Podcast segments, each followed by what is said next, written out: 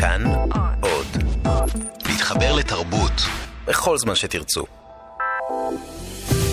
70 שנה, 70 ספרים. סדרת הסכתים על הספרים האהובים והמשפיעים מאז קום המדינה. מגישות שירי לב-ארי וענת שרון בלייס. ורד הלבנון, מאת לאה עיני.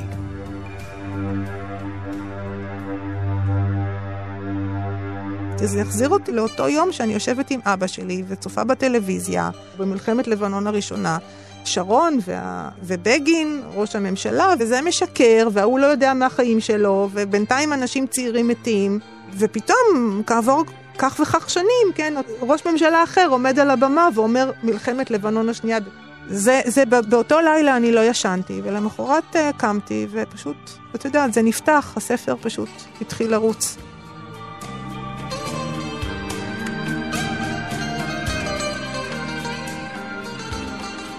לאה עיני כבר הייתה סופרת חשובה בשעה שצפתה בטלוויזיה בתחילתה של מלחמת לבנון השנייה, בקיץ 2006. כבר היו מאחוריה מספר ספרים, שבהם גם כתבה על פיסות מחייה. אבל היום ההוא, שבו התחילה המלחמה, הושיב אותה לכתוב את הרומן האוטוביוגרפי שלה, ורד הלבנון, שראה אור בשנת 2009, בו היא חוזרת לתחילת שנות ה-80. הבטחתי לכתוב כשנסעתי,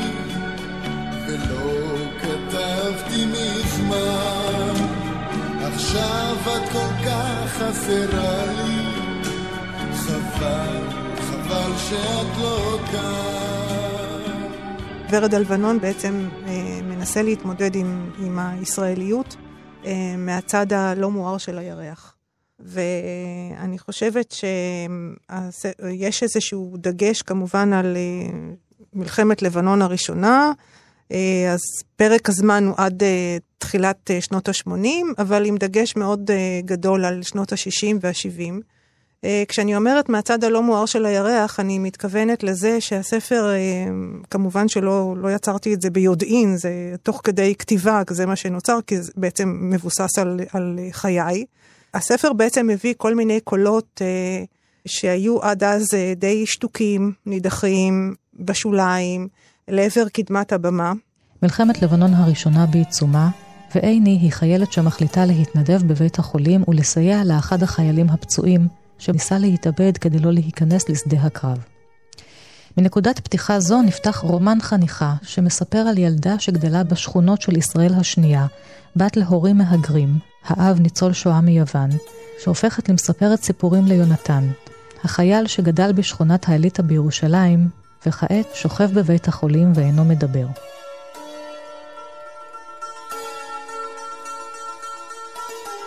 בין הסיפורים שלה מופיעים אט אט זיכרונות הזוועה של אביה ממחנה הריכוז, אותם סיפר לה מדי לילה לפני השינה. הפיגומים המעוותים של הילדות, עליהם תטפס מאוחר יותר אל היצירה שלה, שתיתן קול לשואת יהודי יוון. הסיפור של, של ורד זה בעצם הסיפור של לאה, שהיא גדלה באיזה פריפריה, ויש לה אבא... שהוא ניצול uh, השואה ביוון, סלוניקאי, ואימא שהיא נשדידנית. קיצור, השוליים של השוליים של השוליים. שגם גרו באיזה חור, ואבא שלה גידל uh, מספוא לסוסים, ו... אה, שהיא הולכת לצבא ויום אחד אה, היא מחליטה אה, שהיא הולכת לעזור לחיילים שנפגעו והיא הולכת לבית החולים תל השומר ונפגשת שם עם מישהו נותנים לה איזה בחורצ'יק אחד שהוא בחור מהאליטה של ירושלים מרחביה. עכשיו הוא צמח כי הוא אה, החליט לראות בעצמו לפני הכניסה ללבנון כי הוא לא הסכים להיכנס כנראה משהו מהסוג הזה. חוקר הספרות ועורך הספר, פרופסור יגאל שוורץ, מספר על הפעם הראשונה שבה קרא את כתב היד של ורד הלבנון. עכשיו, התגובה הראשונה שלי הייתה שהדברים לא מתחברים. והתגובה האחרונה שלי שהדברים לא מתחברים. והתגובה האחרונה האחרונה שלי שזאת הפואטיקה של, אה, של לאה עיני. לקחת דברים שלא מתחברים ולחבר אותם בכוח, ב, ב, זה מה שהיא עושה בכל הספרים, בכל הספרים. קמנו. לאן יונתן? ברגליים מתעוותות הסתובבת לעבר היציאה. גורר אותי בזרוע החוצה. שני שברי אגוז בים המסדרון. ואתה רק איים, איים, מירב איים.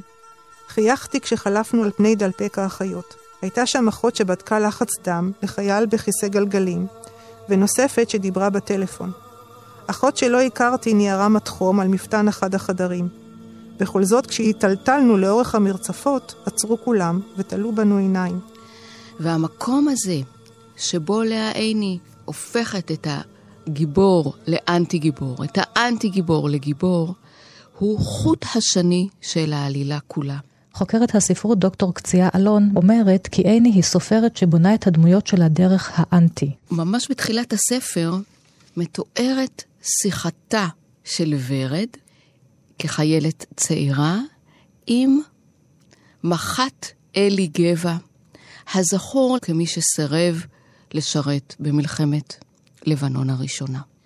והשיחה הזו אף היא מצטרפת לפאזל הזה של הזעקה כנגד המלחמה. היא רצתה לפרוס כנף ולעוף מן הבית מסיפוריו של האב, ומצאה לה מקלט מעט מול מיטתו של החייל הפצוע, השותק. כאשר הוא והיא, כל אחד בדרכו, הפנה עורף לצבריות של יפי הבלורית והתואר. לאן זה? שאלה המודדת. והחייל כמו הסתכל עלינו ממצחו, שערו לא סורק ימים.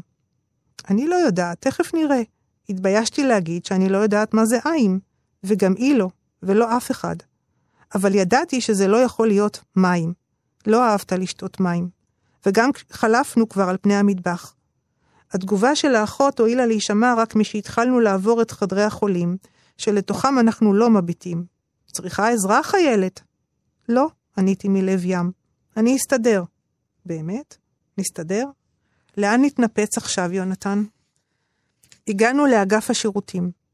מחסן מצעים שגבבה של פיג'מות וסדינים סדורים ולא סדורים בצבצה מהם. חדרי כביסה עם כביסה שגעתה ממיכלי בד על גלגלים. חדרי כלים סניטריים בריח נוזלים חריפים, וטור של בתי שימוש לחולים בלבד נכתב על הדלתות. מולם, ולגמרי בקצה השני של המחלקה, חדר מקלחת אימתני. צינורות חשופים על קיר גבוה נטול עריכים, אגן רחצה בקוטר עצום, וסדרה של ברזים עמומים. מנגד שלל עזרי נכות מברזל שעונים זה על זה, וריח מעופש. מה זה פה?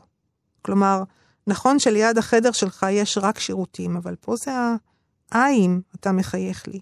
הוא מתחיל למתוח את חולצת בית החולים. יונתן, אני מלהלעת. מקלחת? אתה מתכוון למקלחת?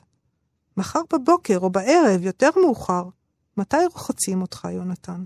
רובד נוסף בספר הזה הוא כמובן חייה של ורד עצמה. ורד, בת דמותה של לאה עיני, מספרת לו על ילדות שהוא לא הכיר, על אביה ועל הציפורים שהוא מגדל בכלוב, ועל הסיוטים שהוא מלעיט בהם את בתו הקטנה, שכוללים גם מגע גופני לא ראוי. הוא למעשה מונולוג, מכיוון שהפצוע הוא פצוע בצורה כל כך קשה, ולמעשה היא פורסת בפניו רק כדי לייצר איזושהי מסגרת, אפילו מראית עין, של אינטימיות וקרבה, פורסת את כל חייה עד לגיל 20. וכאן מנכיח הספר גם את שואת יהודי יוון, את שואת קהילת סלוניקי המפוארת, בצורה שלא נכתבה עד אז בספרות העברית. ולאה עיני מבצעת כאן ניתוח עומק בלתי רגיל במה שעשתה השואה והשהייה במחנות ההשמדה לאותם אנשים. תיאורי האב שלא מפסיק לספר על הזוועות לילדה הקטנה, ולמעשה מייצר בבית אווירה בלתי נסבלת. הם uh, מזעזעים. יושב מעוך בחלוקו בערב יום הזיכרון לשואה, כבר מול הטלוויזיה, שהקרינה חזור והקרן את הסרטים הנכונים, ולא מוצא בהם זכר ליהדות יוון. המשיך אבא לשרוף את עצמו ואותנו על מזבח ההישרדות, כאילו שום דבר לא נגמר. את בית ההבראה בנהריה, שהיה חלומה המתגשם היחיד של אמא, ואשר פתח את שעריו פעם בשנה לנרדפים, היה לוקח בשתיקה של מרגל, שאסור לו לחשוף חולשה. בא בדברים עם מנהל המלון להעריך את מה שהוקצב לו מהאוצר בעוד יומיים שלושה. למה אנחנו באים ארבע חבר'ה, עם מוז'רס, נשים, שיהיה מספיק בשבילך לפתוח במרפסת שני שולחנות קלפים. היה אורז בשקית ניילון, שתי חולצות, שני זוגות לבנים להחלפה ובגד ים. אבא לא האמין במזוודות. מניסיונו, מזוודות ארוזות היטב, כמו זאת שאימו ארזה לרכבת, היו בדיחה.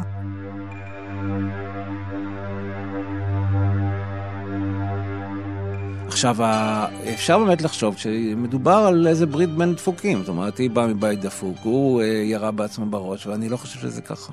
היא לוקחת צמח, והיא הולכת ולא לוקחת אותו, ל, ל, ל, אם את זוכרת, הסצנה של המקלחת, והיא אה, אה, מתעללת בו במקלחת. זאת אומרת, היא עושה לו איזה סוג מסוים של אה, מה שעשו לה. זה מה שהיא עושה לילד הזה. בסופו של דבר, זה ספר של מלחמת מעבר, היא טרוריסטית. היא טרוריסטית, אני באמת חושב ככה. היא כותבת פואטיקה של טרור, והכל מוצדק, אני לא בא עכשיו באיזה ביקורת, אבל זה הפואטיקה, לכם יש, לי לא היה, אה, אני אראה אתכם בחולשתכם, ואני אקח מכם, וזה לגיטימי. להורי התלמידה לאה עיני שלום רב. בכל הכבוד, אני מתפלאת. איך אתם מרשים לסבא או לסבתא ניצולי השואה, ואני בכלל הבנתי שאתם מיוון, לספר לבתכם סיפורי זוועות כאלה, שוודאי אינם מתאימים לגילה, ושללא ספק רבים מהם הם פרי דמיונה הקודח. בבקשה, שאחד מכם ימצא את הזמן מחר ויסור אליי לשיחה. על החתום, אשת משה ובת פרעה, המורה ציפורה. אנחנו רואים כיצד, עם אירוניה, מספרת לנו לאה עיני על חוסר האמון המוחלט של המערכת באותה תקופה, לעצם העובדה שיהודי יוון, יהודי סלוניקי, עברו אף הם את מחנות המוות. איש לא עקב אחר סיוטיו של אבא בלילות, שעשו שיהיה לא יציב בימים. ואיש לא הכיר בכך שלניצול המוכחש הזה, המכחיש את העקדה שעבר, ובאותו הבל פה מדבר עליה יום ולילה, יש משפחה. אישה וילדים שמוקרבים בתורם. שיגעונו היה אמצעי להשיג דבר, כל דבר, גם תשומת לב, בטח פורקן. וכל הדרכים היו כשרות. אחרי שניפץ בקבוק והיכה בו את אחותי בת החמש עשרה, מתלמדת במספרה, על שהעזה לבוא הביתה עם תסרוקת ואיפור, נשבר לפתע בבכי, ופצע בשברי הזכוכית את עצמו. אחר כך עוזב את אחותי המדממת על הארץ, לצד שערה שגזר, לקח אותי, בת הארבע שהזקינה בו במקום, ביד אדומה ורועדת, לספר לי סיפור שואה, להשכיב אותי לישון. כל העניין הזה של השואה, יחד עם ההתעללות, יוצר איזה, יש שם מנגנון של התעללות שלם של האבא בבת, והוא עושה מהבת שלו הנר, הנר זיכרון, והאימא, לא רוצה להגיד מה עליה, שעומדת בצד ושותקת, ולא, ו, ובעצם אה, אה, יוצרת את העיבוי של כל האימה הזאת. אז הגיבורה שומעת סיפורי זוועה מאביה, והוא מבקש ממנה שתכתוב אותם, שתנצור את הזיכרון שלו. אם היא רוצה לכתוב משהו, אז שתכתוב עליו, לא על משהו אחר. היא נוטלת את קצה החוט הזה ומספרת את סיפור חייה ליונתן. הופכת אותו למאזין בעל כורחו, ונוטעת בו את הרבדים של הישראליות האחרת, כדי להשיג לעצמה זהות וחירות. המערכת הזו של אבא ואימא ובת שהיא קורבן לניצול מיני, היא מערכת שתלויה בהעלמת העין, בשיתוף הפעולה הפסיבי של האם. וכך כותבת עיני. אבא שלי קורא לי לפעמים בובלה, ושולח ידיים שחורגות מגבולות המותר. אמא לא רואה, אמא תמיד בקצר. בעיקר אני חושבת שהספר נתן אה, נוכחות, נתן צלם, נתן קול לכל הנושא הזה של אה, שורדי שואה, שלא התמודדו עם השואה על פי המודל שהמדינה נתנה ל, ל, לניצולי שואה, כן, של שתוקים, חרישיים, כבושים, מגוננים על ילדיהם, כן. הספר הזה הציב, אה, אני חושבת, על, ה, על השולחן אנשים שההתמודדות שלהם הייתה התמודדות אלימה. ובאמת בספר, בוורד הלבנון, יש איזשהו משפט שאומר ש... אה, חיה באיזשהו דגם של מחנה ריכוז קטן. והיה משהו אפילו חייתית, תחשבי שזה אנשים שכבר ראו את התופת, אז כבר לא אכפת להם, הם כבר, את יודעת, הם, הם, הם כבר חרוכים. הרומן ורד הלבנון בועט למעשה ברומנים האוטוביוגרפיים של סופרי דור המדינה, שגדלו בקיבוצים או בעיר הגדולה, עם ספרייה גדולה בבית ועם סיפורים אחרים. ככזה, הוא גם לא מתאר את הגיבורה כילדה שהופכת לאישה חומלת, אלא משרטט מנעד אישיות מורכב יותר. בתוך החמלה של ורד מסתתרת האלימות, הירושה מאביה, שמופנית גם כלפי יונתן הפצוע, בעודה סועדת אותו. היה פה סיפורת נשים נורא מצליחה, סוף שמות ה-80 וככה. באו הגברים ועשו את התרגיל והתחילו לכתוב, כמו בתחילת הספרות העברית, ביוגרפיות. חיברו את הביוגרפיה האישית לביוגרפיה הממלכתית, עמוס עוז, חיים באר, זה, זה השיטה.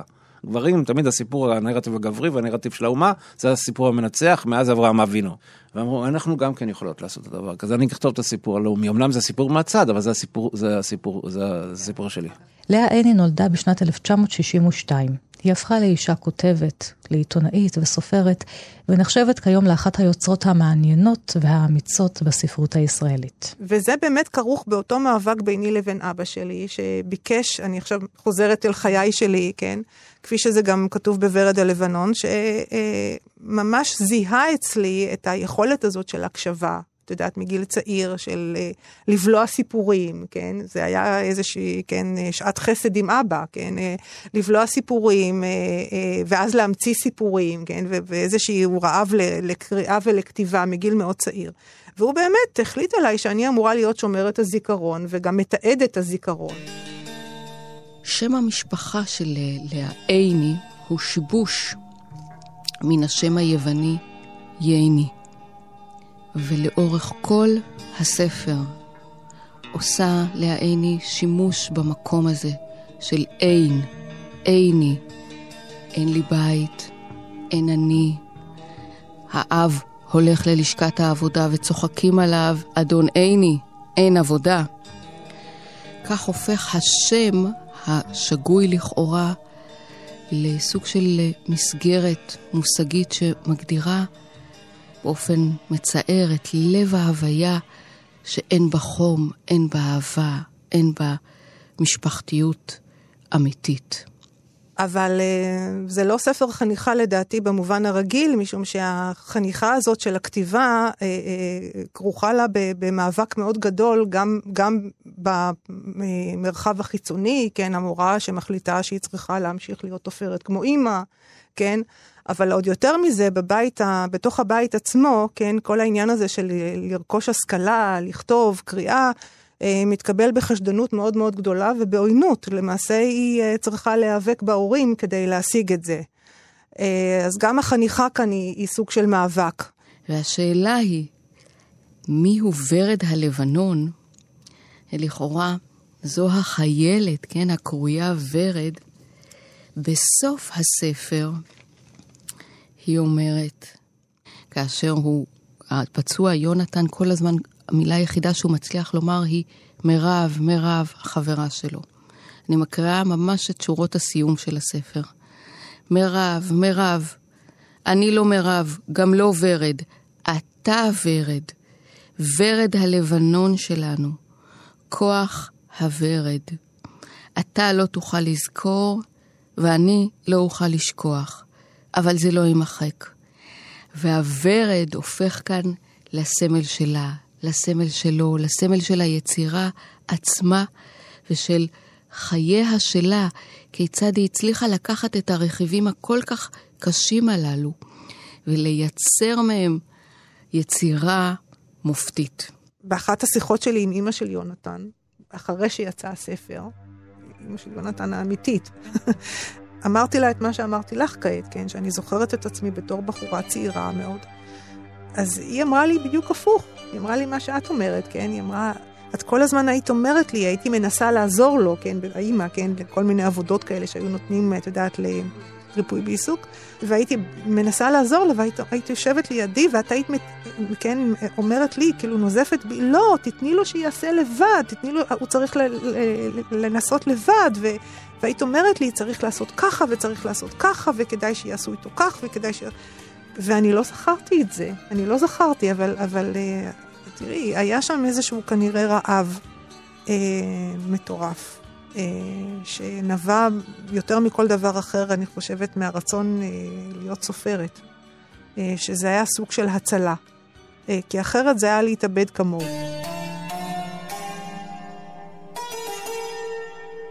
על כריכת הרומן ורד הלבנון מופיע ציור של הנריאט בראון, שבו רואים ילדה האוחזת בעיפרון ודפים, ומפנה מבט אל עבר ציפור היושבת על שולחן הכתיבה שלה, ציפור שיצאה מן הכלוב הסמוך. הציור הזה מסמל את סיפורה של הגיבורה.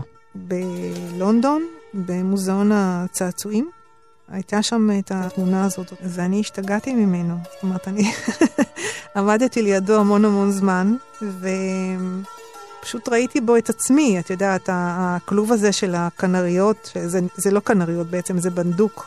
הכלוב הזה הפתוח, השיער הזה השחור של הילדה ש... והספרים וה... והכתיבה, כן? ומה שהכי דיבר אליי, הדלת הפתוחה של הכלוב. זאת אומרת, הבנדוק ממש יושב לידה, ליד הכלי הזה של הדיו, ויש חירות, בס... בס... זאת אומרת, קודם כל יש סיפור בציור, ושנית יש חירות בסיפור. זאת אומרת, הכלוב הזה של אבא שגידל ציפורים, ואני הייתי עוד איזה ציפור אחת שבמקום שהיא תשיר, אז הוא שר באוזניי ודחס אותי בכל הסיפורים האלה. אני חיכיתי, ותמיד אמרתי, הייתי, מסתכל, הייתי יושבת שעות במרפסת ליד הסורגים, ואמרתי, יום אחד אני אפרוס כנפיים ואעוף מכאן. והציור הזה הוא פשוט, אה, לא יודעת, היא ציירה אותו בשבילי.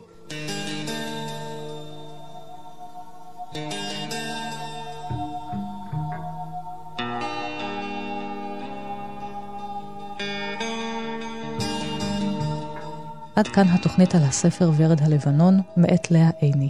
באולפן, ענת שרון בלייס, תודה לכם ולהתראות.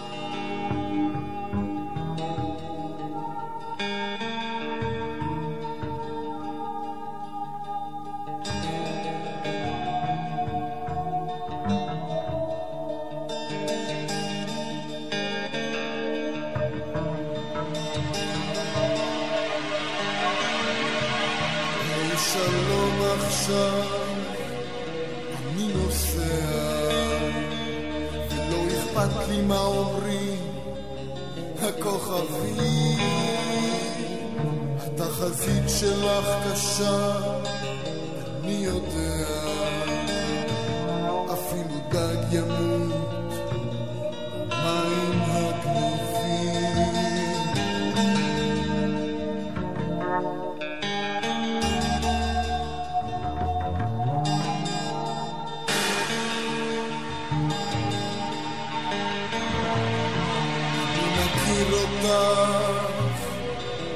לא נשברת, לא יתפסו אותך ברגע של אמת.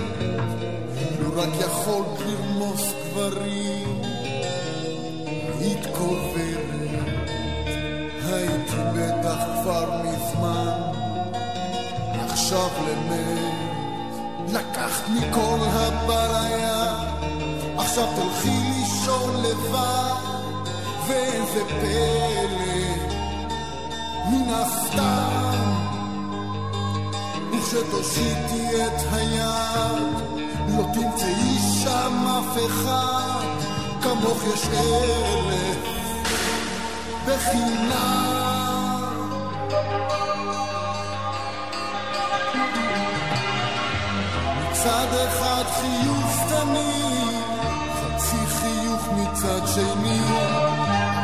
לי לכבות את החשמל.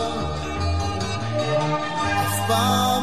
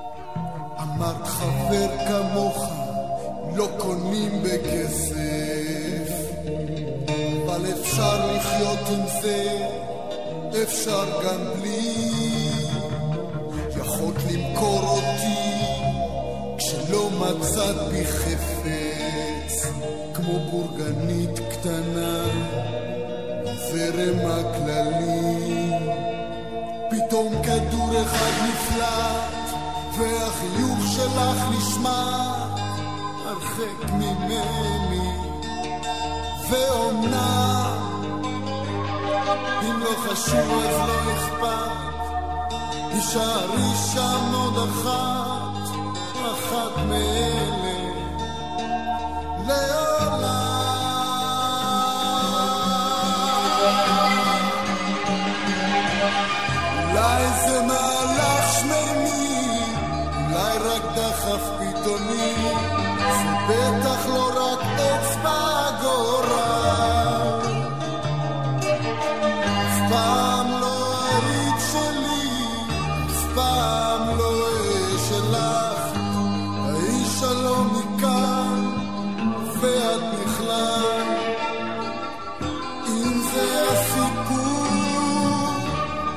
בטח הסיפור שלך.